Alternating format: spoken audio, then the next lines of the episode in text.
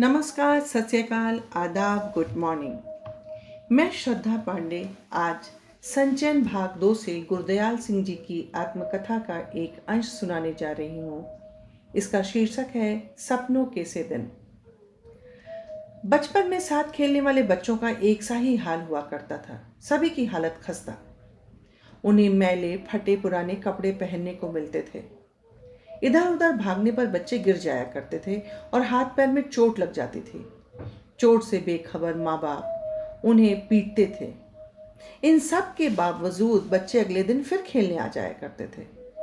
बच्चों के खेल प्रेम को लेखक तब नहीं समझ पाए, लेकिन अध्यापक की ट्रेनिंग के दौरान बाल मनोविज्ञान पढ़ा, तब उन्हें समझ में आया कि बच्चे खेलने में इतनी रुचि क्यों रखते हैं।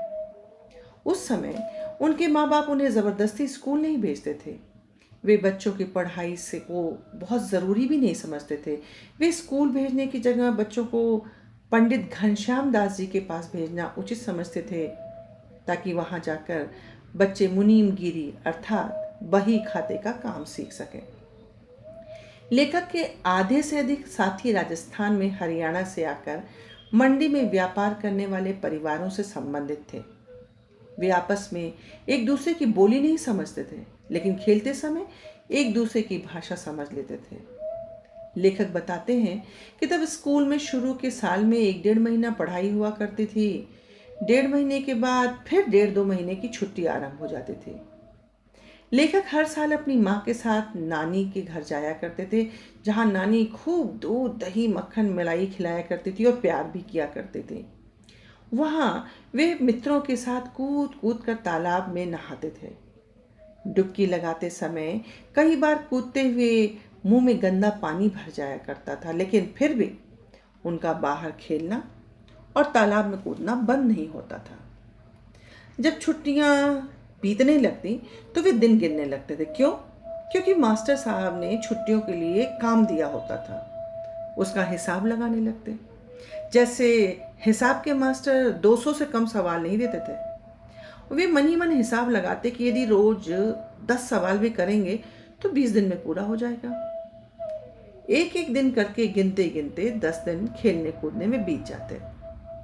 स्कूल की पिटाई का डर और बढ़ने लगता। परंतु लेखक सोचते कि दस की क्या बात है? सवाल तो पंद्रह भी आसानी से रोज किए जा सकते हैं। तब ऐसा हिसाब लगाते लगाते छुट्टियाँ कम होने लगती उन्हें ऐसा लगने लगता कि दिन बहुत छोटे हो रहे हैं, सूरज भाग कर जल्दी से छिप जाया छिप जाया करता है। जैसे जैसे समय कम होने लगता, उनका डर और भी बढ़ने लगता। ऐसा सिर्फ़ उनके साथ ही नहीं होता। उनके जैसे उनके कई मित्रों के साथ होता था। तब वे और उनके मित्र काम खत्म करने के बजाय टीचर से पिटाई खाना सस्ता सौदा समझते थे। या फिर वे अपने सहपाठी जिसे ओमा कहते थे, उसकी तरह बनना पसंद करते थे। अब आइए ये जाने ओमा कौन है? तो ओमा अपनी तरह का एक अलग ही बच्चा था। उसकी बातें, गालियाँ, मार, पिटाई का ढंग भी अलग था। उसकी शक्ल, सूरत भी सबसे ही अलग थी। हांडी जितना बड़ा सिर, उसके छोटे शरीर पर ऐसा लगता था जैसे बिल्ली के बच्चे के माथे पर तरबूज रख दिया गया हो। नारियल की सी आँखों वाला, बंदरिया के बच्चे जैसा चेहरा उसका बड़ा अजीब लगता था। वह लड़ाई हाथों से नहीं, अपने सिर से किया करता था। सांड की भांति फुफकारता हुआ वो अपना सिर किसी की भी छाती और पेट में मार दिया करता था और बच्चे पीड़ा से चिल्लाने लगते थे। उसके सिर की टक्कर का नाम लेखक और उसके मित्रों ने रेल बम्बा रखा था। लेखक का स्कूल बहुत छोटा था। उस पर छोटे छोटे कमरे थे, जो अंग्रेज़ी के एच की भांति थे। पहला कमरा हेडमास्टर श्री मदन मोहन शर्मा का था। वह स्कूल की प्रार्थना के समय बाहर आते थे। पीटी सर, जिनका नाम प्रीतम चंद था, वे बड़े कठोर थे। सभी अध्यापक लड़कों की तरह कतार बांधकर उनके पीछे खड़े हो जाते थे।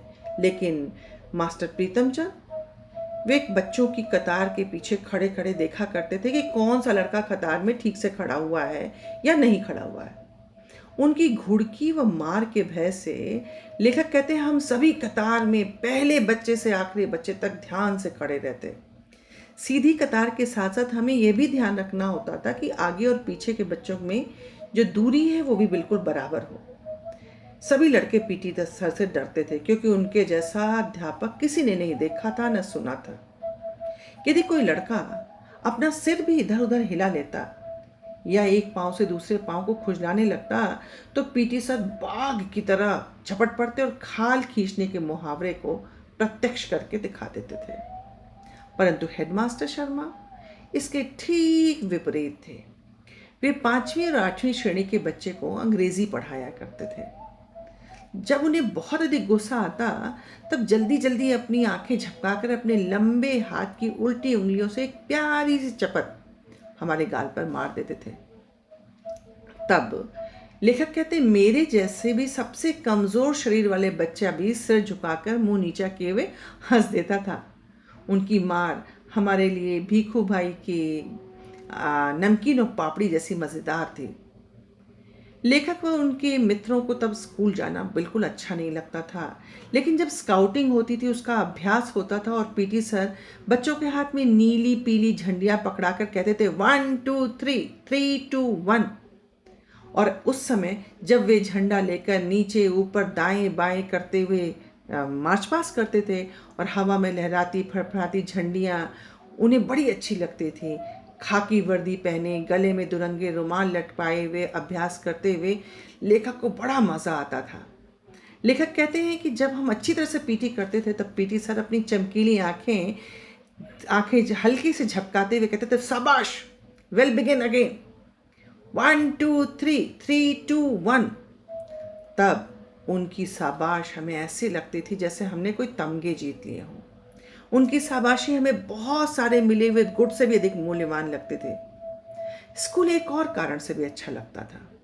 जब प्रीतम सर स्काउट की परेड करवाते थे तो हम छोटे छोटे बच्चे जूतों की एड़ियों पर दाएँ बाएँ एकदम पीछे मुड़कर जूतों से ठक ठक करके झंडियाँ पकड़कर चलते थे। तब हमें लगता था हम बहुत महत्वपूर्ण आदमी हैं, जैसे कोई फौजी जवान हो। वह समय दूसरे विश्व युद्ध का समय था।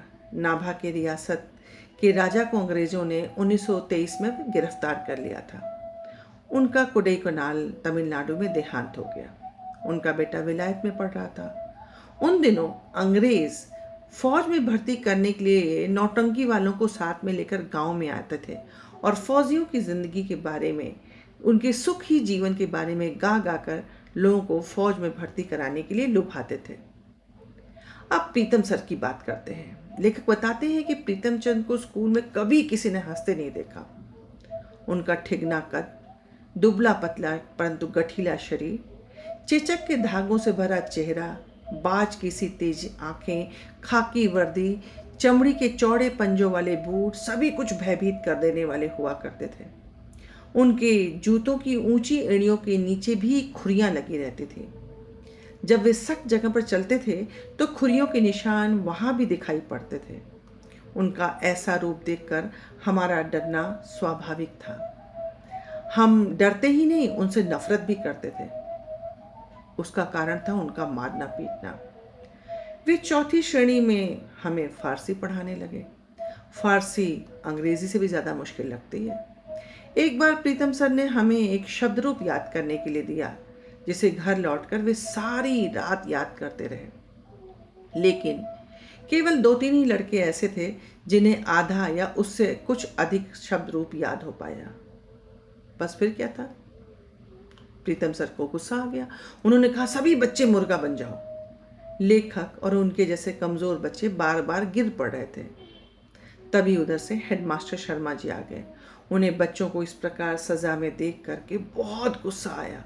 और वे प्रीतम वे पीटी सर प्रीतम चंद की बर्बरता को बर्दाश्त नहीं कर पाए और नाराज़ होकर बोले वट आर यू डूइंग लेखक को उस समय अच्छी तरह से अंग्रेज़ी नहीं आती थी, इसलिए वे समझ नहीं पाए कि हेडमास्टर शर्मा जी ने क्या कहा। लेकिन सातवीं, आठवीं के बच्चों ने बताया कि शर्मा जी ने प्रीतम चंद को स्कूल आने से मना कर दिया है। मना ही नहीं किया।